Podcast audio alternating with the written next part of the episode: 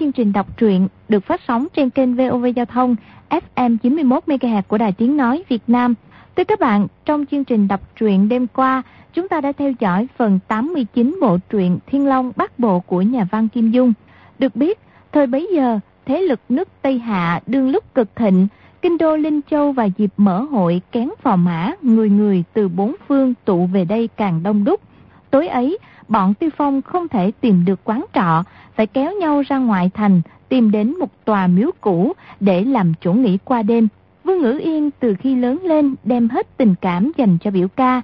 Đến gần đây, mộ dung phục quyết định ứng tuyển vào mã nước Tây Hạ, thì nàng quá đau khổ, quyết tự tử.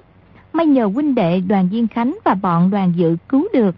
Riêng đoàn dự, từ lúc gặp Vương Ngữ Yên lần đầu tiên ở Mạng Đà Sơn Trang đến giờ, luôn yêu thương nàng hết lòng, hết dạ, tìm mọi cách để an ủi khuyên giải. Thấy Ngữ Yên vẫn không hết đau khổ, buồn rầu, đoàn dự nghĩ chỉ còn cách tham gia tranh đoạt ngôi vị phò mã, hất mộ dung công tử ra ngoài, nhất định y phải thành hôn với Ngữ Yên. Đêm hôm sau, đoàn dự lại đi gặp Vương Ngữ Yên để khuyên giải thêm. Vừa bước ra ngoài đã bị mộ dung phục bất ngờ điểm huyệt rồi mang đi luyện xuống giếng khô cách đó mấy trượng, định bỏ cho đoàn dự chết đói. Đêm ấy, Vương Ngữ Yên trong lòng sâu thẳm lo lắng triền miên, trăng trọc không ngủ được, nàng đang tựa cửa ngắm trăng, thấy mộ dung phục sách đoàn dự chạy qua, liền đuổi theo nên nàng ta biết việc làm kia của công tử. Mộ dung phục sẽ giải thích như thế nào với Vương Ngữ Yên? Mời quý vị và các bạn đón theo dõi phần đọc truyện sau đây nhé.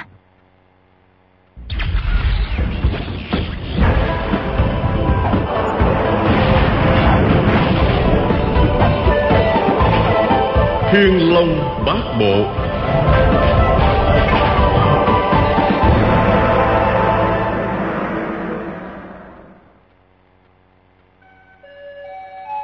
Mộ Dung Phục nghe Dương Ngữ Yên nói như vậy Lại cho rằng nàng bảo mình võ công tiến bộ rất chậm Không được như dự kiến. Y không nhịn nổi Lại nói.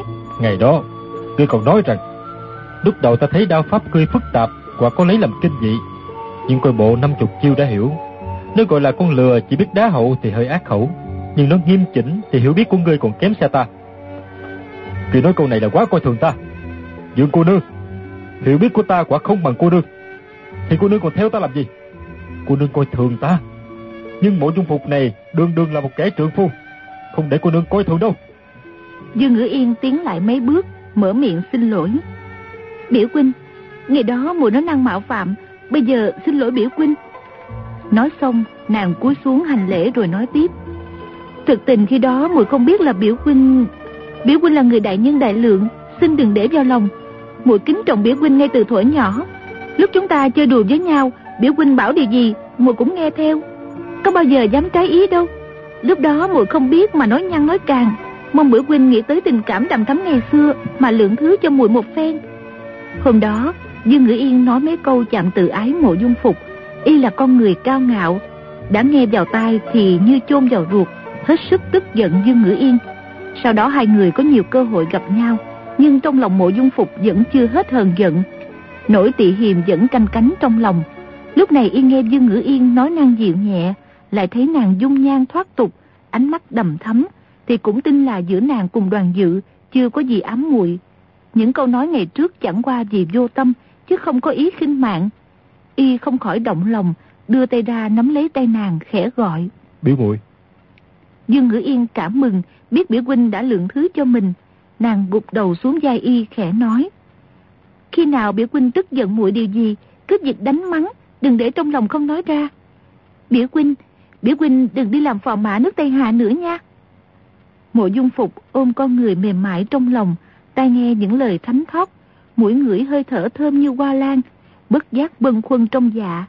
Nhưng y bỗng nghe nàng nhắc tới việc làm phò mã nước Tây Hạ, thì toàn thân lại rung lên, bụng bảo dạ. Không xong rồi, mộ dung phục kia. Ngươi lại mắc vào dòng nhi nữ tình trường, anh hùng khí đoạn để làm lỡ đại sự sao? Ngươi không dứt nổi mối tư tình nhỏ xíu này, thì còn nói gì đến đại sự tranh giành thiên hạ nữa. Y vội đẩy nàng ra, nói một câu dứt khoát. Biểu muội duyên phận của ta với biểu muội đến đây là hết. Những lời nói, những việc làm của biểu muội ta không thể quên. Vừa rồi, biểu huynh đã nói là không giận muội mà. Ta không giận biểu muội, nhưng... Nhưng mà suốt cuộc đời này, thì danh phận của chúng ta chỉ là biểu huynh và biểu muội mà thôi. Vậy là biểu huynh không chịu tha lỗi cho muội rồi. Trong lòng mộ dung phục, hai ý niệm tư tình và đại nghiệp đang xung đột nhau rất dữ. Y ngẩng người ra một lúc, sau cùng cũng lắc đầu. Dương Ngữ Yên tuyệt vọng hỏi. Biểu huynh định đi lấy công chúa Tây Hạ, từ đây không nghĩ gì đến tiểu muội nữa hả? Mộ dung phục cố gật đầu mấy cái. Dương Ngữ Yên trước kia đã nghe công giả càng nói cho biết biểu huynh muốn đi cưới công chúa Tây Hạ. Lúc đó nàng đã thấy đau lòng, tìm cách đi thục lại sao để tránh mặt bọn đặng Bách Xuyên, nhảy xuống vực thẩm tự tử, nhưng được dân Trung Hạt cứu thoát. Bây giờ nàng nghe chính miệng ý trung nhân nói lời cự tuyệt, thì ruột đau như cắt, muốn thổ quyết ra.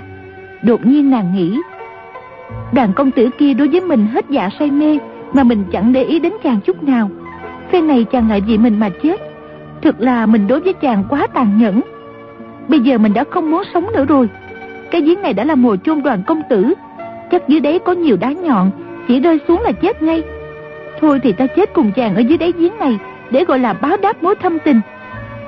Nghĩ vậy, nàng từ từ đi về phía cái giếng khô, rồi quay lại nói. Biểu huynh, muội thành tâm chúc biểu huynh hoàn thành tâm nguyện, lấy được công chúa Tây Hạ, làm được hoàng đế Đại Yên. Mộ dung phục biết nàng muốn đi tìm cái chết, lập tức giọt tới một bước, toàn nắm tay nàng kéo lại, miệng đã suýt kêu. Không được. Nhưng y lại nghĩ. Nếu mình kêu gọi nếu kéo nàng, lại phải dây dưa với nàng, khó mà dứt ra được nữa. Biểu muội dịu dàng đẹp đẽ, thật là hiếm có trên đời. Lấy được người vợ cho chị, thì con chị phải ân hận nữa. Huống hồ từ thuở nhỏ, nàng đã có mối tình đầm thắm với mình. nên một chút mình không thể kiềm chế được, kết thành mối nghiệt duyên, thì công cuộc phục hưng nước Đại Yên sẽ hư hỏng hết. Hắn suy nghĩ đến đây, mở miệng mà không nói tiếng nào, đưa tay ra, nhưng không kéo Dương Ngữ Yên lại. Dương Ngữ Yên nhìn thấy thần sắc của mộ dung phục, cũng đoán được tâm sự của hắn, muốn ruồng bỏ nàng. Hai người đã là biểu huynh biểu muội hắn chính mắt thấy nàng đi vào chỗ chết mà không ngăn cản. So với tên cùng hung cực ác dân Trung Hạt thì còn tệ hại hơn. Nàng nghĩ thầm. Con người này đã bạc bẽo đến như vậy, mình còn nghĩ tới làm gì? Nàng liền cất tiếng gọi. Đoàn công tử, ta cùng công tử chết chung một chỗ. Rồi tung mình nhảy lên, đâm đầu xuống giếng. Mộ dung phục kêu lên một tiếng, úi chao, bước lên, giơ tay ra toan chụp lấy chân Dương Ngữ Yên. Bản lĩnh của y mà muốn kéo nàng lại thì chẳng khó gì, nhưng y không quyết định chủ ý để mặc cho nàng rớt xuống. Mộ Dung Phục buông một tiếng thở dài, lẩm bẩm. Biểu muội, ta biết trong thâm tâm biểu muội rất thương yêu đoàn công tử. Tuy không được sống cùng nhà, nhưng được chết cùng quyệt, chắc biểu muội cũng thỏa mãn tâm nguyện rồi. Bỗng sau lưng mộ dung phục có tiếng la lên. Đồ quỷ con tử, ngươi đừng giả giờ nữa. Mộ dung phục kinh hãi tự hỏi. Sao có người đến phía sau lưng mà mình không biết vậy? Y xoay tay lại phía sau đánh ra một chưởng.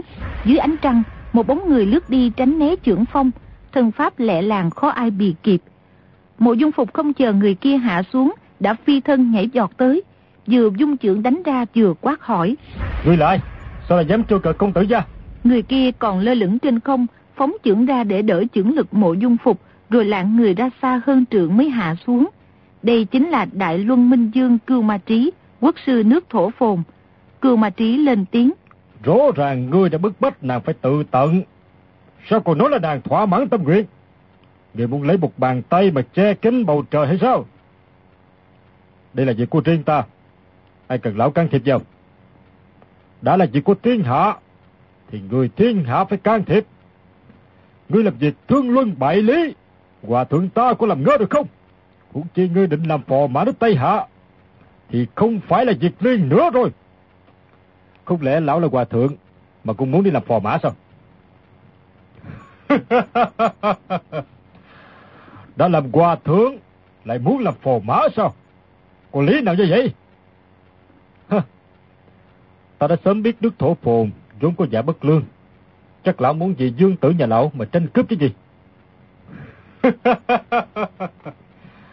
Sao lại bảo bọn ta có giả bất lương?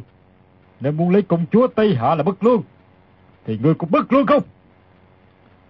Tài hạ muốn lấy công chúa Tây Hạ, thì cũng chỉ trông cậy vào bản lĩnh của mình. nhất quyết không sai thủ hạ đi làm mưa làm gió khắp nẻo đường đến Linh Châu, khiến cho anh hùng phải trao mày, hào kiệt phải nghiến răng. Hơ, những kẻ không biết tự lượng sức, cũng kéo đến kinh thành Tây Hạ. Khắp đường phố đầy rẫy bọn chu côn. Bọn ta đuổi bớt, như vậy là dọn đường cho ngươi. Có gì là không phải. Vậy thì hay lắm. Té ra tiểu dương tử nước thổ phồn. Tự đem công phu ra để tranh đấu với người ngoài phải không? Đúng vậy.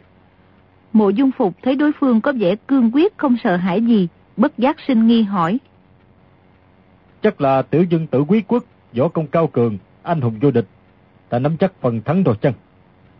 Tiểu dương tử điện hạ là đồ đệ của ta. Bạn lĩnh cũng khá. Còn bảo là anh hùng vô địch thì chưa chắc. Nhưng mà, y có thể nắm chắc được phần thắng. Mộ dung phục lại càng ngạc nhiên, nghĩ thầm. Mình nói thẳng thì chưa chắc lão đã chịu nói thật. Chỉ bằng thử khích một câu. Y bèn nói. Như vậy thì đúng là kỳ lạ. Y nắm chắc phần thắng. Mà tài hạ cũng nắm chắc phần thắng. Như vậy không hiểu ai sẽ thắng đây. Vì cũng lo rằng tiểu dân tử bên ta nắm chắc phần thắng. Có đúng vậy không? Vậy ngươi hãy nói phương pháp tranh thắng của mình trước đi. Rồi ta sẽ giải thích phương pháp của tiểu dân tử. Sau đó chúng ta cùng xem thử phương pháp của ai cao minh hơn ai. Mộ dung phục chỉ ỷ mình võ công cao thâm, dung mạo tuấn nhã. Còn lấy gì để nắm chắc phần thắng thì y không biết nói sao, liền đáp. Bên lão chỉ trông vào quỷ kế, không trọng chữ tính.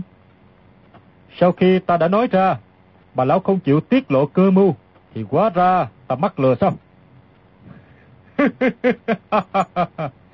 Mộ dung công tử, ta cùng lệnh tôn là chỗ thâm giao, là tôn kính. Như vậy có thể nói, ta là hàng tiền bối của ngươi. Ngươi nói với ta như vậy, còn quá đáng không? Mộ dung phục khom lưng thi lễ nói. Minh Dương trách tại hạ như vậy là phải, xin thứ lỗi cho. Hừ, ngươi là người thông minh, đã tự nhận lỗi. Vậy ta để mặt gia gia ngươi mà nói cho ngươi biết cũng không sao. Tiểu dân tử nước thổ phồn đã chắc chắn nắm lấy phần thắng. Bất cứ ai muốn tranh ngôi phò mã với tiểu dân tử, chúng ta sẽ tìm cách đối phó hết. Lúc không còn gai tranh chấp nữa, thì làm sao mà tiểu dân tử lại không thắng được? Mộ dung phục đột nhiên biến sắc hỏi. Nói như vậy thì ta... Ta... Ta cùng lệnh tôn giao tình rất hậu. Dĩ nhiên không muốn hại mạng ngươi. Nhưng thực tình khuyên ngươi mau mau rời khỏi Tây Hạ. Đó là thượng sách. Nếu Tây Hạ không bỏ đi thì sao? Tuy ta không hại mạng, nhưng có thể khoét hai mắt, chặt một chân, một tay ngươi cho thành phế nhân. Công chúa Tây Hạ chắc chắn không chịu lấy người ngũ quan tàn phế, tay chân không đủ. Dù người đó trốn là anh hùng hảo hán. Lão kéo dài bốn chữ anh hùng hảo hán ra chiều mai mỉa. Mộ dung phục trong lòng rất tức giận, nhưng lại sợ võ công lão ghê gớm, không dám ngang nhiên động thủ với lão, bèn cúi đầu ngẫm nghĩ, tìm cách đối phó. Dưới ánh trăng, mộ dung phục thấy bên cạnh bóng mình có bóng vật gì động đậy. Y chú ý nhìn kỹ, thì ra là tay phải cưu ma trí. Y không khỏi giật mình kinh hãi, cho rằng đối phương đang ngưng tụ công lực và sắp hạ thủ. Y cũng ngấm ngầm vận động chân khí, chuẩn bị đề phòng. Bỗng nghe cưu ma trí nói. Mộ dung công tử, người đã bức bách lệnh tiểu muội phải tự tử, thật là tội lỗi. Người nên mau rời khỏi Tây Hạ, thì ta sẽ quên việc ngươi bất tử dương cô nương đi, không truy cứu đến nữa. Đó là nàng tự nhảy xuống giếng để tự tử, không liên quan gì ta. Miệng y cải lý mà mắt vẫn chăm chú nhìn cái bóng động đậy dưới đất. Bóng hai tay cưu ma trí vẫn không ngớt trung rinh. Mộ dung phục không khỏi nghi ngờ tự hỏi. Võ công lão cao cường như vậy, chắc không phải để tụ chân khí lâu đến vậy mà chưa đồng thủ. Chắc chắn có duyên cơ gì khác đây. Mộ dung phục nhìn rõ cả bóng ống quần tà áo lão cũng khẽ rung động không ngớt, tự như lão không tự chủ được mà đang rung rẩy toàn thân. Mộ dung phục suy nghĩ một chút rồi chợt nhớ ra. À, mấy hôm trước, ở trong tàn kinh các chùa Thiếu Lâm, vì lão tăng vô danh kia đã nói là cưu ma trí bị nội thương trầm trọng, vì luyện 72 tuyệt kỹ của phái Thiếu Lâm, rồi lại miễn cưỡng luyện dịch cân kinh. Lão tăng còn nói, đại nạn sẽ đến với lão trong sớm tối. Theo lời lão Tăng, thì ai không có tâm địa từ bi mà luyện tuyệt kỹ phái thiếu lâm sẽ bị chướng khí tích lại trong người, không tránh được tai họa. Lão Tăng này đã đoán được bệnh trạng của Gia Gia mình và của Tiêu Diễn Sơn rõ như chính mắt trông thấy. Vậy thì lão nói về cưu ma trí, chắc cũng không sai. Mộ dung phục nhớ đến chuyện này, bất giác cảm mừng, nghĩ thầm. Lão trọc này sắp gặp đại nạn trong sớm tối. Lại còn hăm dọa ta, để quét mắt, chặt chân tay gì nữa chứ. Nhưng hắn vẫn chưa dám chắc có đúng vậy không, liền nói. Trời ơi, thư tự điên đảo, đại năng lâm đầu trong sớm tối. Vậy mới biết luyện võ không cẩn thận cũng có thể tẩu qua dập ma, nguy hiểm vô cùng. Cưu ma trí thét lên một tiếng chẳng khác gì hổ gầm trâu đóng, thanh âm cực kỳ khủng khiếp. Lão giơ tay ra toan chụp lấy tay mộ dung phục, hỏi dồn. Ơi! Người nói cái gì? Ngươi! Người nói ơi!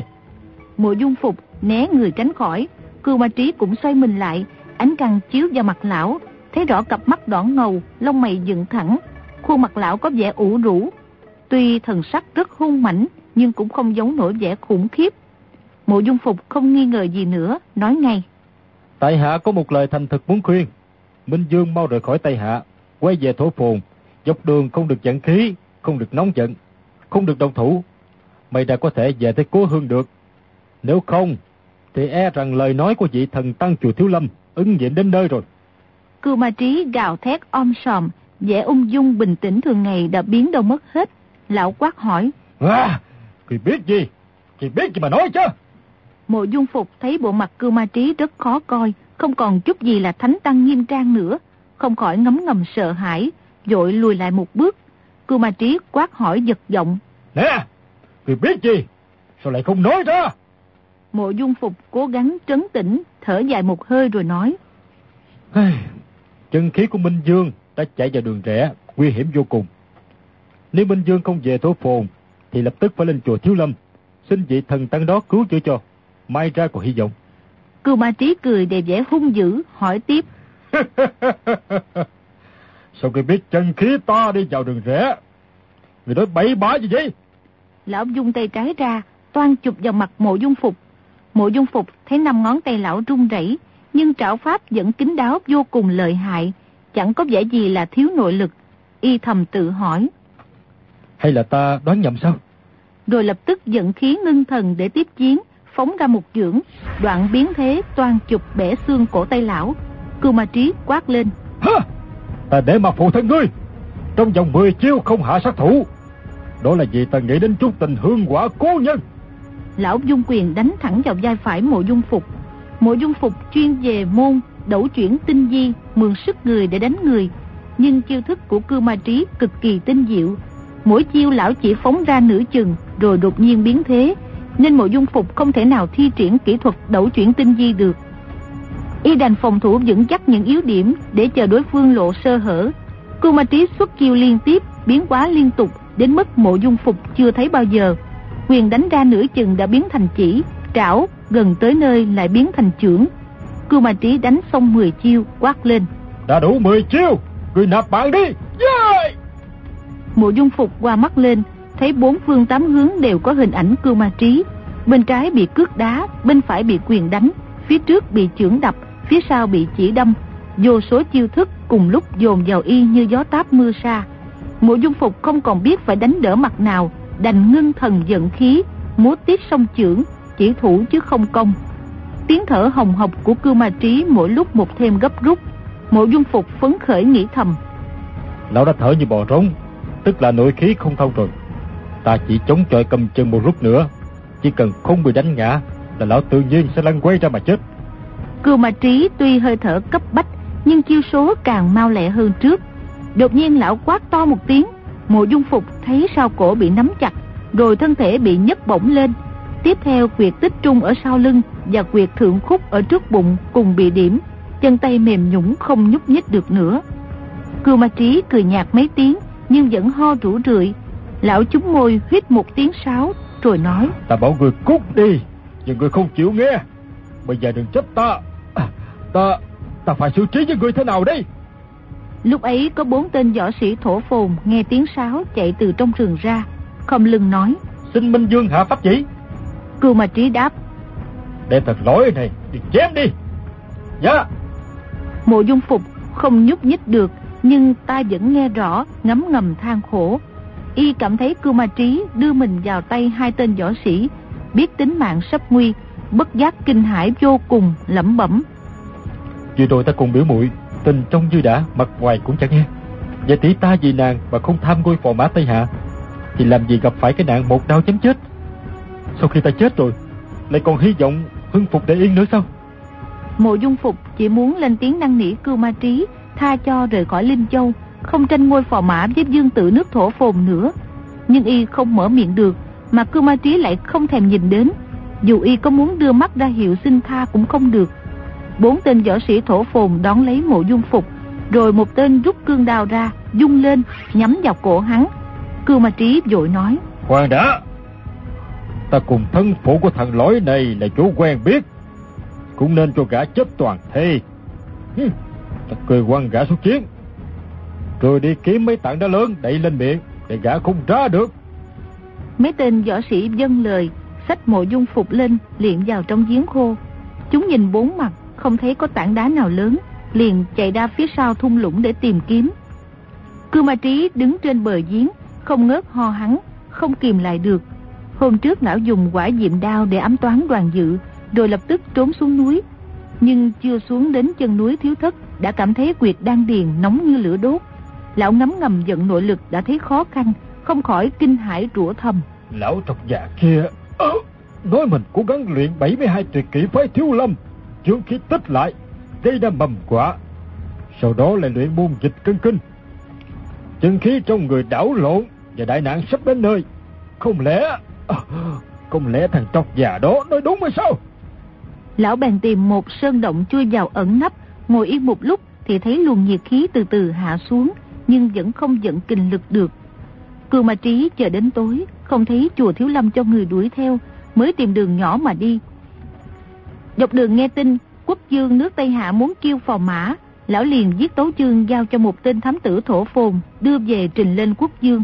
Quốc dương nước thổ phồn cũng có ý muốn giao kết với Tây Hạ, nên vừa tiếp được tấu chương của cưu ma trí, liền lập tức phái tiểu dương tử dẫn một số cao thủ võ sĩ cùng rất nhiều vàng bạc châu báu, ngựa tốt đao quý, đang đêm lên đường đi Linh Châu ngay.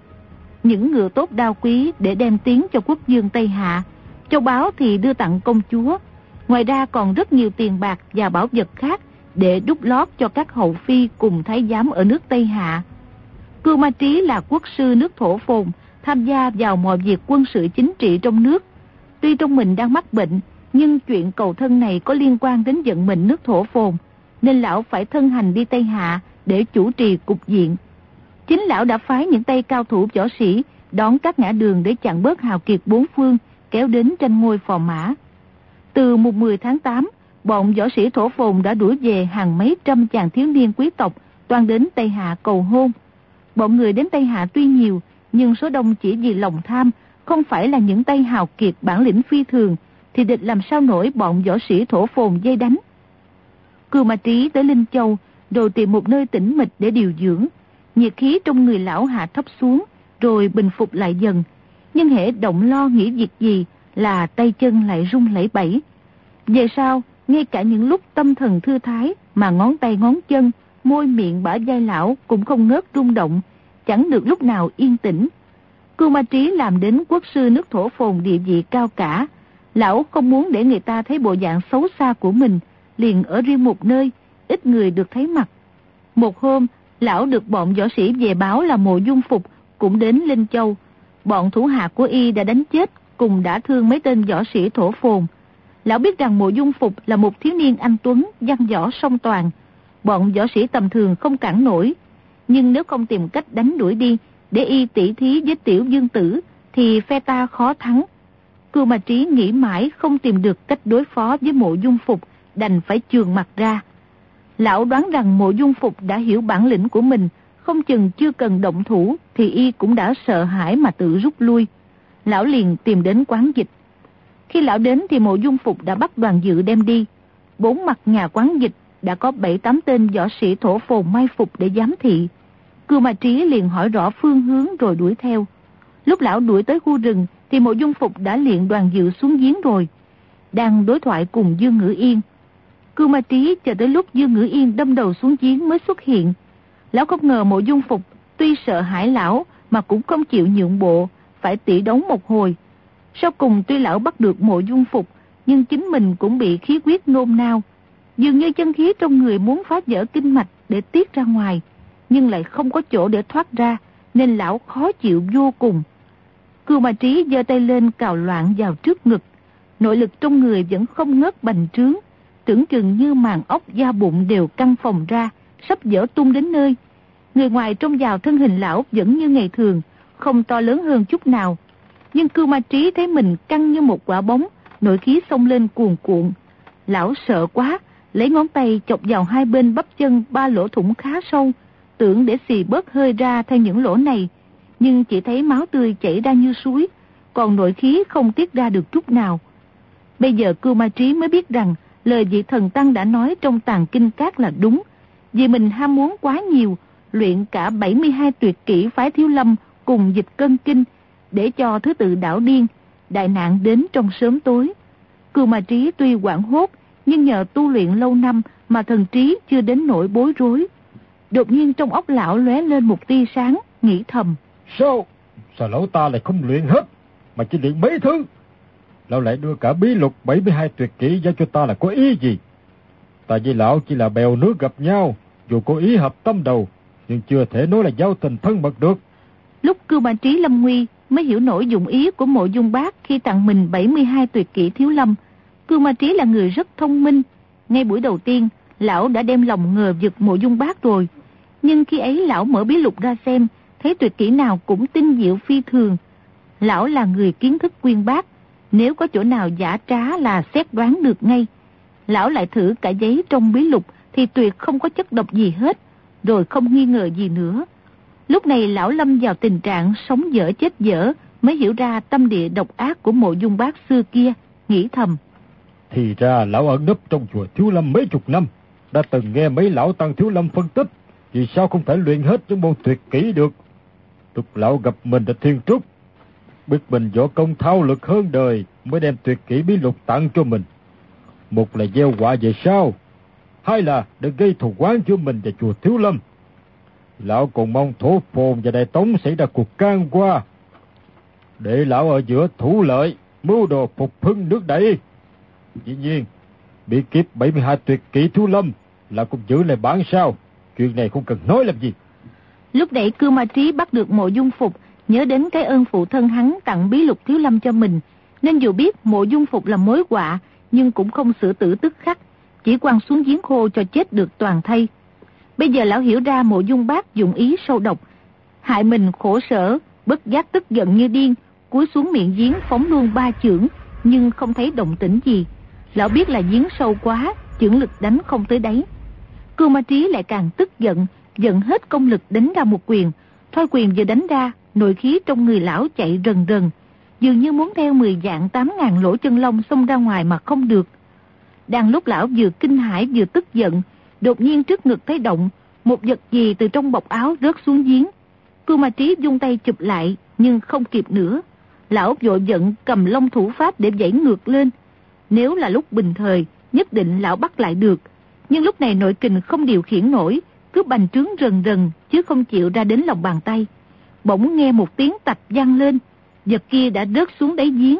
Cưu mà trí la thầm. Hỏng bét, Lão thọ tay sờ vào bọc, phát giác pho dịch cân kinh đã rớt xuống giếng mất rồi. Lão biết nội khí mình không chạy đúng đường là do luyện dịch cân kinh mà ra. Vậy muốn trừ cái đau khổ này thì không nghiên cứu dịch cân kinh không được. Dịch cân kinh là vật quan hệ đến chuyện sống chết của lão, để thất lạc thế nào được. Cưu ma trí không suy nghĩ gì nữa, tung mình nhảy xuống đáy giếng.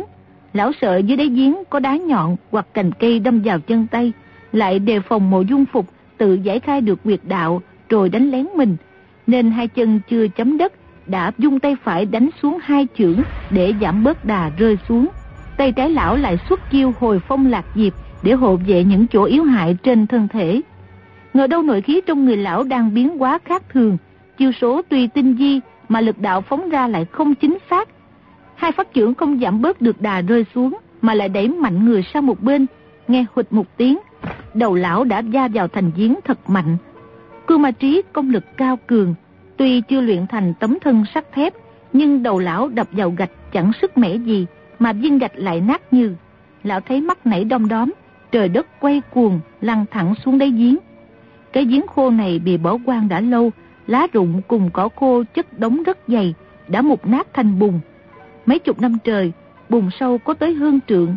Cưu ma trí rớt xuống, mặt mũi mồm miệng đều bị lấp dưới bùn lầy.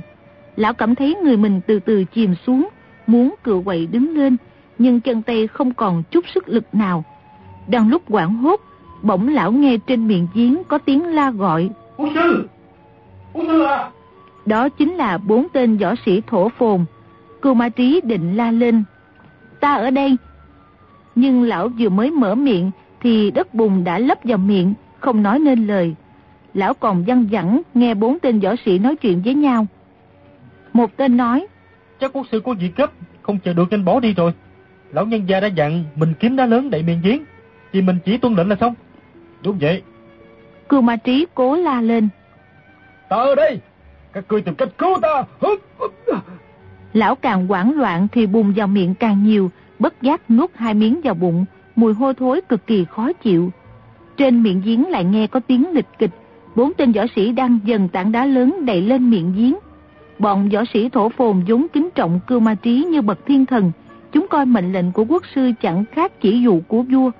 Chúng chỉ sợ khối đá chưa đủ nặng, nên lại lấy thêm 12-13 phiến đá nặng mấy trăm cân xếp lên trên.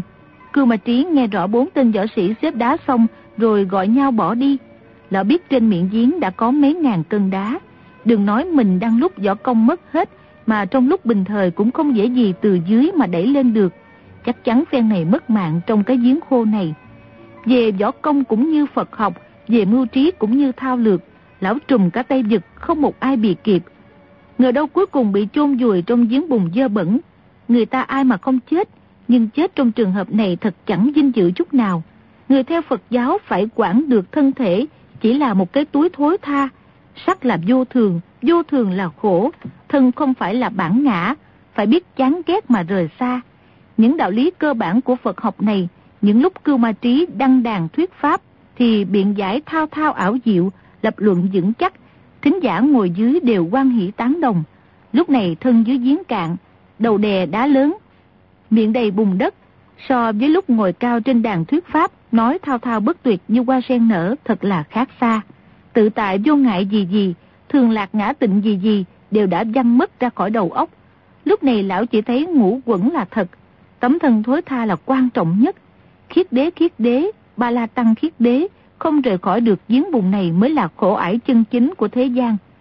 Cô Ma Trí nghĩ tới chỗ bi thương nhất, cầm không nổi hai hàng nước mắt trào ra. Người lão đầy bùn, chẳng còn chỗ nào sạch sẽ. Nhưng theo phản ứng tự nhiên, cũng toan giơ tay lên gạt nước mắt, bỗng đụng phải một vật trong dũng bùn. Tiện tay lão cầm lấy, sờ biết là pho dịch cân kinh. Cư ma trí dở khóc dở cười, kinh báo tìm thấy rồi, nhưng lúc này còn dùng làm gì được nữa. Chợt nghe thanh âm một cô gái nói, Công tử có nghe thấy không? Bọn võ sĩ thổ phồn đã dùng đá lớn, lấp miệng giếng. Chúng ta làm thế nào ra được? Người nói chính là Dương Ngữ Yên. cư ma trí nghe thấy tiếng cười, trong lòng phấn khởi nghĩ thầm. Hả? Thì ra cô này chưa chết. Nhưng không hiểu cô ta nói với công tử nào. Ba người hợp lực, may ra có thể để được phiến đá đầy giếng, thoát khỏi nơi nguy hiểm này. Lại thấy tiếng một chàng trai đáp lại. Tài hạ chỉ mong được cùng cô nương mãi ở đây. Giả tỷ không ra khỏi thì đã sao? Có cô nương bên mình tài hạ, dù bùn lầy cũng quá hương thơm. Bất luận thiên đường lạc thổ nào cũng không bằng chỗ này. Cưu Ma Trí nghe chàng nói, ngấm ngầm kinh hãi tự hỏi. Gã này vẫn chưa chết sao? Gã bị mình phóng quả diệm đao đánh trọng thương. Đối với mình dĩ nhiên căm hận sâu cay. Bây giờ không phát huy được nội lực. Nếu gã nhân cơ hội trả thù thì biết làm sao? Người vừa nói chính là đoàn dự. Chàng bị mộ dung phục liện xuống giếng ngất đi, chân tay không nhúc nhích được. Nhờ vậy mà tuy chàng cũng chìm xuống bùn lầy, nhưng không bị quảng hốt như cưu ma trí. Lúc Dương Ngữ Yên nhảy xuống giếng, đầu nàng ra đúng vào quyệt đảng trung trước ngực chàng, nên đoàn dự hồi tỉnh lại ngay. Còn Dương Ngữ Yên ngã đúng vào lòng chàng, nên không bị thương chút nào, mà bùng lầy cũng không bám vào người nhiều lắm. Đoàn dự thấy trong lòng mình bỗng có thêm một người còn đang nghi hoặc, thì nghe mộ dung phục nói trên miệng giếng. Biểu muội ta biết trong thâm tâm biểu muội rất yêu thương đoàn công tử. Tuy không được sống chung nhà, nhưng được chết cùng quyệt chắc biểu muội cũng thỏa mãn tâm nguyện rồi. Đoàn dự nghe mấy câu này rất rõ ràng, lẩm bẩm thành tiếng. Không được, không được, đoàn dự này làm gì có phước lớn như vậy? Đột nhiên, người trong lòng chàng lên tiếng. Đàn công tử, muội thật là hồ đồ, Quỳnh đối với muội hết lòng như vậy mà muội Như cô nương hả? Là muội đây. Đoàn dự đối với nàng một niềm kính cẩn, trong lòng chưa bao giờ dám có một chút ý niệm dâm tà. Chàng vừa biết là nàng, vội vàng ngồi dậy toan đẩy ra xa. Nhưng đáy giếng chật hẹp lại đầy bùn lầy. Hai chân chàng vừa đứng lên đã ngã ngập sâu vào bùn. Biết rằng không thể đặt Dương Ngữ Yên xuống bùn được. Đành cứ ôm lấy người nàng, luôn miệng xin lỗi. Ờ, như cô nương, tài hạ thật là đắc tội. Chúng ta đang ở trong chỗ bùn lầy, gỗ biến đành phải tòng quyền vậy. Dương Ngữ Yên thở dài, trong lòng cảm kích muôn vàng. Nàng đã hai lần chết đi sống lại, đã nhìn rõ tâm địa, mộ dung phục, dù muốn tự dối mình cũng không được nữa. Đoàn dự đối với nàng lại hết dạ chân thành, nếu đem ra mà so sánh, thì một bên tình nghĩa mặn nồng, còn một bên phủ phàng ích kỷ. Từ lúc nàng nhảy xuống giếng, chỉ trong nháy mắt mà tâm ý biến đổi rất nhiều. Lúc nãy nàng tự thương thân, chỉ muốn quyên sinh để tạ tình đoàn dự. Không ngờ đoàn dự cùng mình đều chưa chết, thật là chuyện khó tưởng tượng ra. Lòng nàng mừng rỡ vô cùng. Dương Ngữ Yên vốn là một cô gái đoan trang rất hiểu lễ nghĩa, nhưng vừa trải qua nhiều biến cố hải hùng, nên cảm động không nhịn được nữa, bèn thổ lộ can trường. Đàn công tử, muội cứ tưởng huynh chết rồi, nhớ lại những lúc huynh hết lòng với muội, muội cứ vừa thương tâm lại vừa hối hận. May mà ông trời có mắt, huynh vẫn bình yên. Lúc muội ở trên miệng giếng đã nói những gì, chắc huynh nghe rõ cả rồi. Nói tới đây, nàng thẹn đỏ mặt lên, gục đầu vào cổ đoàn dự. Đoàn dự đột nhiên thấy người nhẹ nhàng bay bổng, không hiểu bay lên không trung hay bay vào cõi mộng. Nguyện vọng ngày đêm mơ tưởng đột nhiên biến thành sự thực. Chàng mừng quá, hai chân nhũng ra, ngồi ngay xuống bùn, tựa lưng vào thành giếng, hai tay vẫn giữ lấy người Dương Ngữ Yên. Bỗng nhiên mấy sợi tóc nàng luồn vào trong mũi chàng, làm chàng hắt hơi luôn mấy cái. Dương Ngữ Yên dội hỏi, Huynh, Huynh làm sao vậy? Bị thương rồi hả? À, không, không có, ta không bị thương gì hết, chỉ hắt hơi mà thôi. Nhưng cô nương, ta sung sướng tưởng chết đi được á. Trong giếng tối mò, hai người không nhìn thấy mặt nhau. Dương Ngữ Yên mỉm cười không nói gì, nhưng trong lòng nàng cũng rất vui sướng. Nàng từ thuở nhỏ đã say mê biểu huynh mà chưa bao giờ được y tỏ tình luyến ái, đến nay mới nếm trải hương vị ái tình nồng nhiệt. Đoàn dự ấp úng hỏi. Nhưng cô nương, vừa rồi ở trên miệng giếng, muội đã nói gì? Ừ, ta chưa nghe thấy. Muội cứ tưởng huynh là một người quân tử chí thành, không ngờ huynh cũng biết nói dối. Huynh đã nghe thấy rồi, còn muốn muội nhắc lại lần nữa để muội phải thẹn thùng. Muội không nói đâu. Ta thiệt tình chưa nghe thấy. Nếu ta được nghe rồi, xin Hoàng Thiên trách phạt. Um, um. Chàng toan lập lời trọng thệ, nhưng Dương Ngữ Yên đã bịt miệng lại ngắt lời.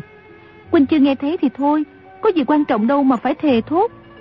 Từ ngày đoàn dự biết Dương Ngữ Yên chưa bao giờ được nàng đối xử đầm thắm như hôm nay, nên cả mừng nói.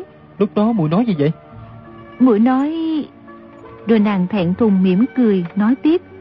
Sau này rồi sẽ nói, ngày tháng còn dài, Huynh làm gì mà vội vậy? Câu nàng nói, ngày tháng còn dài, Huynh làm gì mà vội vậy? Như một khúc tiên nhạc rót vào tai đoàn dự. Rõ ràng nàng đã thuận tình ở lâu dài bên chàng. Đoàn dự nghe mà chưa tin ở tai mình, hỏi lại. Bụi đã nói như vậy, từ nay trở đi chúng ta sẽ ở bên nhau sao? Dương Ngữ Yên đưa tay ra ôm lấy đầu chàng. Thủ thỉ vào tay, Đàn Lan, muội chỉ mong huynh đừng phủ phàm với muội, cũng đừng hờn giận. Vì trước kia, muội đã lạnh nhạt vô tình với huynh là đủ, muội nguyện suốt đời đi theo Đoàn Lan. Không, không bao giờ rời xa nữa. Đoàn Dự nghe nàng nói vậy, tưởng chừng như trái tim muốn nhảy ra ngoài lồng ngực. Chàng hỏi lại. Ờ, vậy vậy còn biểu huynh của muội thì sao? Muội vốn vốn quý trọng mộ dung công tử lắm mà. Nhưng chẳng bao giờ y để ý đến muội. Bây giờ muội mới biết trên thế gian này ai là người thương yêu muội, coi tính mạng muội quan trọng hơn cả tính mạng mình. Muội đã nói về ta hả? Phải đó. Biểu huynh của muội lúc nào cũng mơ tưởng ngôi hoàng đế nước Đại Yên. Chuyện đó cũng không trách được. Vì họ mộ dung từ bao đời nay đã hoài bảo mộng tưởng phục quốc, thì y tỉnh ngộ thế nào được? Biểu huynh vốn cũng không phải là người tệ bạc, nhưng giấc mộng lòng hoàng đế đã khiến y bỏ hết mọi sự qua một bên. Đoàn dự nghe thấy trong câu nói của Dương Ngữ Yên đã tỏ ý dứt tình với mộ dung phục, trong lòng nóng nảy hỏi lại. Ờ, à, Dương cô đương, giả tỷ có một ngày biểu huynh nghĩ lại, đối với muội là một giả chân thành, thì muội làm sao? Đoàn Lan, muội tuy là nữ nhân ngu xuẩn, nhưng không đến nỗi coi rẻ đức hạnh. Hôm nay muội đã cùng huynh đính ước, nếu còn thay đổi lòng dạ, há chẳng tổn hại đến danh tiết. Không xứng với tấm chân tình của huynh dành cho muội hay sao? Đoàn dự sung sướng như qua nở rộ trong lòng, ôm nàng toan nhảy lên, nhưng nghe bỏng một tiếng, hai người lại rớt xuống bùn. Đôi môi chàng rung động, toan tìm đôi môi nàng. Dương Ngữ Yên cũng quyển chuyển theo đà, môi hai người vừa kề sát vào nhau, đột nhiên trên đầu nổi lên tiếng gió veo véo, dường như có vật gì rớt xuống. Hai người kinh hãi vội nép vào bên thành giếng. Bỗng một tiếng lớn, lại có một người rớt xuống. Đoàn dự vội hỏi. Ai vậy? Người kia đằng hắn một tiếng rồi đáp. Ta đây. Y chính là mộ dung phục. Thì ra sau khi đoàn dự tỉnh lại, chàng được Dương Ngữ Yên tỏ tình thấm thiết, hết thảy tinh thần đặt cả vào người Ngọc, ngoài ra không còn biết gì nữa. Cho dù trời long đất lỡ cũng chẳng buồn nghe thấy. Cưu Ma Trí ác đấu cùng mộ dung phục, quát tháo om sòm trên bờ giếng. Hai người cũng không hề hay biết. Lúc này mộ dung phục đột nhiên rớt xuống giếng, hai người mới giật mình kinh hãi, đều nghĩ rằng Yên nhảy xuống để can thiệp. Dương Ngữ Yên rung lên hỏi. Biểu huynh, biểu huynh còn xuống đây làm gì? Tấm thân của muội bây giờ đã thuộc về đoàn công tử rồi. Biểu huynh có giết chàng, thì phải giết luôn cả muội nữa. Đoàn dự cảm mừng, chàng vốn không sợ mộ dung phục hại mình, chỉ sợ Dương Ngữ Yên thấy biểu huynh thì lửa tình cũ lại cháy lên, rồi quay lại với biểu huynh. Chàng nghe nàng nói vậy đã yên tâm, lại thấy nàng đưa tay ra nắm chặt tay mình thì càng thêm tin tưởng, bèn cất tiếng hỏi. Mộ dung công tử, công tử muốn làm phò mã Tây Hạ. Bây giờ không những ta không khuyên can nữa, mà còn mong cho huynh toại nguyện. Còn lệnh biểu muội đã thuộc về ta rồi. Huynh có muốn cướp lại cũng không được nữa đâu. Ngươi, mùi nói có phải không? Không sai, đoàn lan dù sống dù chết, mùi cũng quyết theo chàng. Mùa dung phục đã bị cưu ma trí điểm trúng quyệt đạo, tuy y nghe được nói được, nhưng không cử động được. Y nghe hai người nói như vậy thì nghĩ thầm. Bọn này chưa biết mình đã bị đại bại và bị kiềm chế quyệt đạo. Chúng đối với mình vẫn sợ sệt, chỉ lo mình hạ thủ gia hại. Vậy thì hay lắm. Mình phải tìm kế quản binh mới được. Y nghĩ vậy liền đáp. Bí mùi à, mùi đã lấy đoàn công tử rồi, thì chúng ta là người một nhà. Đoàn công tử trở thành em rể ta, khi nào ta lại hại y? Đoàn dự vốn người trung hậu, Dương Ngữ Yên cũng không hiểu nhân tình thế thái. Hai người nghe mộ dung phục nói vậy thì vui mừng khôn xiết. Một người nói. Đa tạ mộ dung huynh. Đa tạ biểu huynh. Mộ dung phục nói. Tào huynh đệ, chúng ta đã là người một nhà. Vậy ta đi làm phò mã Tây Hạ. Huynh đừng theo ngăn trở ta được nghe. Dĩ nhiên là vậy. Ta được cùng lệnh biểu muội đến đảo vợ chồng thì không còn có tâm nguyện nào khác nữa. Dù được làm thần tiên hay Bồ Tát thì ta cũng chẳng mà.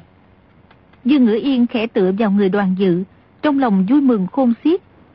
Mộ dung phục âm thầm giận khí muốn tự giải quyết, nhưng không có cách nào giải khai được, lại không muốn gọi đoàn dự giúp đỡ, trong lòng ngấm ngầm căm phẫn.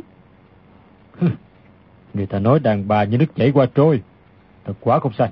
Trước kia, hễ biểu mũi thấy mình lại chạy ngay đến nâng đỡ. Bây giờ lại không thèm nhìn gì đến mình nữa. Đáy giếng chật hẹp, đường kính không đầy một trượng, ba người đứng rất gần nhau. Ngữ Yên cũng nghe thấy mộ dung phục đang nằm trong bùn, không đứng dậy được. Nàng chỉ bước một bước là đến được cạnh biểu huynh để dìu hắn dậy. Nhưng trong lòng lại e sợ mộ dung phục đang bày mưu kế gì để gia hại đoàn dự. Lại sợ đoàn dự sinh lòng ngờ vực, nên nàng chần chừ không hành động được. Tâm thần mộ dung phục càng rối loạn, thì quyệt đạo càng khó khai thông. Một lát sau y trấn tĩnh lại, tự giải được quyệt đạo. Y vừa đưa bàn tay dịnh vào thành giếng, bỗng nghe vè một tiếng, một vật rớt xuống bên mình. Chính là pho dịch cân kinh mà cưu ma trí đánh rơi. Dưới đáy giếng tối đen như mực, mộ dung phục không thấy là vật gì, dội tránh qua một bên. Cũng may là y né tránh, nên lúc cưu ma trí nhảy xuống không đè trúng y. Cưu ma trí nhặt được cuốn kinh trong bùn, đột nhiên nổi lên một tràng cười rộ. Đáy giếng vừa sâu vừa chật hẹp, tiếng cười gian đi vọng lại, làm ù cả tai đoàn dự, rất khó chịu. Cư ma trí bật lên tiếng cười, rồi không sao ngừng lại được nữa. Nội tức trong người lão bành trướng, thần trí mê mang. Lão đứng ngập trong bùn lầy, tay đấm chân đá vào thành giếng. Quyền cước của lão có lúc mãnh liệt vô cùng, đập gạch dở tan nát, có lúc lại hoàn toàn vô lực. Dương Ngữ Yên kinh hãi vô cùng, dựa sát vào mình đoàn dự khẽ nói. Lão điên rồi. Đoàn dự đáp. Đúng là lão điên rồi. Còn mộ dung phục thi triển khinh công bích hổ du tường, dán người vào thành giếng trường dần lên. Cô ma trí cứ vừa cười rộ vừa ho rủ rượi, quyền cước đánh ra mỗi lúc một nhanh. Dương Ngữ Yên đánh bạo khuyên lão. Đại sư ngồi xuống đây nghỉ một lúc, định thần lại đã. Cô ma trí vẫn cười ha hả đáp. Ta định thần rồi sao? Định cái đầu ngươi! Rồi lão dung trảo ra định chụp xuống nàng. Đáy giếng hẹp quá, không có chỗ xoay trở. Dương Ngữ Yên thấy sắp bị cưu ma trí chụp xuống vai, kinh sợ la rầm lên. Đoàn dự nghiêng người qua để che cho nàng, la gọi. Mùa nấp chờ xuân ta đi. Giữa lúc ấy, hai tay cưu ma trí chụp trúng vào cổ họng đoàn dự, bóp thật mạnh. Đoàn dự cảm thấy khó thở, nói không ra tiếng. Dương Ngữ Yên cả kinh, cố kéo tay lão ra, nhưng cưu ma trí đã nổi cơn điên. Dù không giận nội lực được theo ý muốn, nhưng khí lực cũng mạnh phi thường. Dương Ngữ Yên nắm lấy tay lão, chẳng khác nào chuồn chuồn lấy cột đá, không chuyển động mảy may. Nàng lại càng kinh hãi, chỉ sợ cưu ma trí bóp chết đoàn dự, dội la lên. Biểu huynh, biểu huynh, mau giúp một tay, lão hòa thượng này muốn bóp chết đoàn công tử. Mộ dung phục ngần ngừ nghĩ bụng.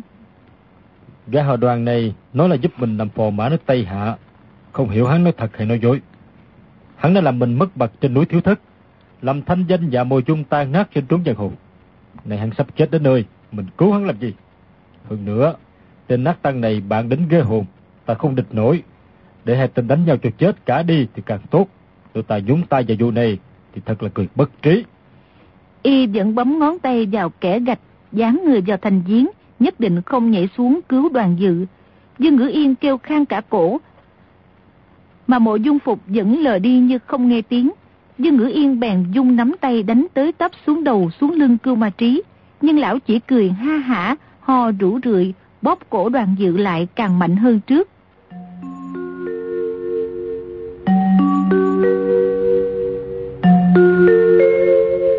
Sáng hôm sau, ba thiên thạch cùng chu đăng thần thức dậy chẳng thấy đoàn dự đâu, lại qua phòng Dương Ngữ Yên gọi nhưng chẳng nghe ai trả lời. Ba chu thấy cửa phòng khép hờ, liền mở ra nhìn, thấy chẳng có một ai, bèn lo sốt gió. Chu Đăng Thần nói. Tự dương tự cũng y hệt dương gia. Đi đến đâu là dương tình đến đó. Nhất định y cùng dương cô nương nửa đêm lẻn đi rồi. Mà không biết đi đâu nữa. Ba Thiên Thạch gật đầu nói. Tiểu dương tử là người phong lưu lãng mạn, chỉ thích mỹ nữ, chẳng nghĩ gì đến chuyện quốc gia. Y chung tình với dương cô nương, ai cũng biết rõ. Bảo y đi làm phò mã Tây Hạ, chắc y không chịu nghe đâu. Ngày trước, ngay cả hoàng thượng cùng dương gia bảo y luyện võ, nói sao y cũng không chịu. Sao bị bức bách quá, y liền bỏ nhà trốn đi. Chu Đăng Thần nói. Chúng ta phải chia ra hai ngã mà đuổi tìm, rồi cố ý khuyên y. Chứ còn biết làm sao đây? Ba Thiên Thạch nắm chặt hai tay nhăn nhó cười khổ. Chu Đăng Thần lại nói. Bà Huynh, nghe nói dương gia sai chủ đệ đi tìm tiểu dương tử. Tìm được y có phải chuyện dễ đâu. Nào ngờ, tiểu dương tử say mê một quyển thanh cô nương. Hai người đang đêm lẻn đi. May mà dần khí chủ đệ không tồi. Ra chặn ở đầu đường, rồi đưa được y về phục mệnh. Ba Thiên Thạch vỗ đùi đánh đép một cái, nói. Trời ơi, vậy thì lỗi tại chu hiện đệ rồi. Hiền đệ đã trải qua một lần. Sao lại còn đi vào chiếc xe đổ? Sao hiền đệ không cho tiểu huynh hay, để luân phiên canh chừng? Chu Đăng Thần thở dài đáp. Tiểu đệ tưởng nghi để mặt tiêu đệ hiệp cùng hư trúc tiên sinh, không dám bỏ đi. Ngờ đâu. Ngờ đâu y xây qua đấm nguyệt, quên tình bằng hữu. Câu này phê bình người trên thật là phạm thượng, nên gã không dám nói to. Giả lại gã vốn chơi thân với đoàn dự, cũng không muốn dị nghị chàng nhiều. Hai người không biết làm thế nào, đành báo cho Tiêu Phong và Hư Trúc hay. Mọi người chia đi các ngã tìm kiếm rộng rã một ngày, chẳng ai được tin tức gì hết. Tối hôm đó, mọi người ngồi trong căn phòng trống của đoàn dự để bàn bạc. Bỗng có tiếng gõ cửa. Một tên chủ sự trong bộ lễ nước Tây Hạ đến nhà quán dịch. Hắn thông báo với ba thiên thạch rằng đêm rằm tháng 8, Hoàng thượng thiết yến ở Tây Hoa Cung để khoản đãi những tân khách đến cầu hôn, mời đoàn dương tử nước đại lý tới dự. Ba Thiên Thạch có nỗi khổ mà không nói ra được, đành dân dạ cho qua. Tên chủ sự này đã nhận của đúc lót của Ba Thiên Thạch nên tỏ vẻ rất thân mật. Lúc cáo từ, Ba Thiên Thạch tiễn ra cửa, y còn ghé tai nói nhỏ. Ba Tư không, tại hạ có tin này báo cho Tư huynh hay. Đêm mai hoàng thượng sẽ đến dự yến. Trên bàn tiệc ngài sẽ xem xét tài mạo cử chỉ của quý khách. Sau yến tiệc, không chừng có cuộc tỷ đấu, bắn tên thí võ để quý khách so tài câu thấp. Đây là đầu mối quan trọng để biết vị nào trúng tuyển làm phò mã, sánh duyên của công chúa. Vị đoàn công tử cần chuẩn bị cẩn thận hơn. Ba Thiên Thạch chắp tay cảm ơn, rồi lại móc trong tay áo ra một đỉnh vàng nhét vào tay hắn. Ba Thiên Thạch trở vào nhà tân quán, kể lại cho mọi người nghe rồi nói tiếp. Trấn Nam Dương dẫn cả ngàn lần, ta phải tìm cách để tiểu dương tử lấy được công chúa Tây Hạ. Ta cùng chu đệ mà không tròn phận sự, thì chẳng còn mặt mũi nào gặp dương gia nữa. Trúc Kiếm toét miệng cười nói. Ba lão gia, tiểu tỳ muốn nói một câu, không hiểu có được không? Tỷ tỷ cứ nói đi. Phụ dương đoàn công tử muốn y lấy công chúa nước Tây Hạ, chẳng qua vì mục đích Tây Hạ cùng đại lý thành thân gia, nương tự lẫn nhau phải không? Đúng vậy. Còn như công chúa nước Tây Hạ, đẹp tự Tây Thi hay xấu như vô diệm, đoàn dương gia chẳng cần để ý, có đúng như vậy không? Đã là một vị công chúa tôn quý, thì nhan sắc dù chẳng chim sa cá lặng, nhất định cũng khả ái dễ nhìn. Mai Kiếm nói, bọn tiểu muội tiểu nữ có ý kiến, chúng ta phải làm sao lấy được công chúa đưa về đại lý, còn tìm được đoàn công tử có kịp hay không thì cũng chẳng ảnh hưởng gì đến đại cuộc. Lan Kiếm cười nói, cứ để y cùng Dương cô nương du sơn ngoạn thủy nửa năm hay hai ba năm rồi mới trở về đại lý động phòng qua chút cùng công chúa, tưởng cũng không muộn. Ba Thiên Thạch cùng Chu Đan Thần vừa kinh ngạc vừa quan hỷ, đồng thanh hỏi. Tiểu dương tử không có ở đây, thì làm sao cứ được công chúa Tây Hạ về đại lý chứ? Muốn gì cô nương có chịu cái gì? Xin hãy nói cho nghe. Mai Kiếm đáp. Vậy một cô nương này mà cải dạng nam trang thì thật là một chàng thư sinh mỹ mạo, còn đẹp hơn đoàn công tử nhiều. Ngày mai một cô nương phó yến thì dù trên tiệc có hàng trăm hàng ngàn thiếu niên anh hùng cũng chẳng ai hơn được. Lan Kiếm nói, một cô nương là em gái đoàn công tử, đi cưới chị dâu về thay anh, lập công lớn cho quốc gia, làm hài lòng gia phụ, đây không phải là chuyện vui mừng lắm sao? Trúc Kiếm nói, một cô nương từ lúc được chọn làm phò mã, đến lúc bái đường thành thân còn khá nhiều thời gian, không chừng có thể tìm thấy đoàn công tử. Cúc Kiếm nói, giả tỷ đoàn công tử chưa có mặt, thì một cô nương thay công tử mà bái đường cũng có sao đâu. Nói xong, bốn cô tỷ muội đều bưng miệng cười khúc khích. Bốn cô này tâm ý tương thông, khẩu âm cũng giống hệt. Bốn người nói tiếp lời nhau mà nghe chẳng khác gì một người nói. Bà Chu ngơ ngác nhìn nhau, đều biết rằng kế hoạch này thật là mạo hiểm. Nếu bị người Tây Hạ khám phá ra, thì thân gia không thành mà lại kết thành quan gia. Giả tỷ hoàng đế Tây Hạ nổi cơn thịnh nộ, hạ lệnh khởi binh, thì giả lớn không biết đến đâu mà lường. Các bạn thân mến, như vậy cuộc tranh ngôi phò mã diễn ra như thế nào? Mời quý vị và các bạn theo dõi tiếp phần đọc truyện đêm mai cũng trên làn sóng FM 91 MHz kênh VOV Giao thông của Đài Tiếng Nói Việt Nam. Bây giờ thì nhóm thực hiện chương trình xin phép nói lời chào tạm biệt và hẹn gặp lại.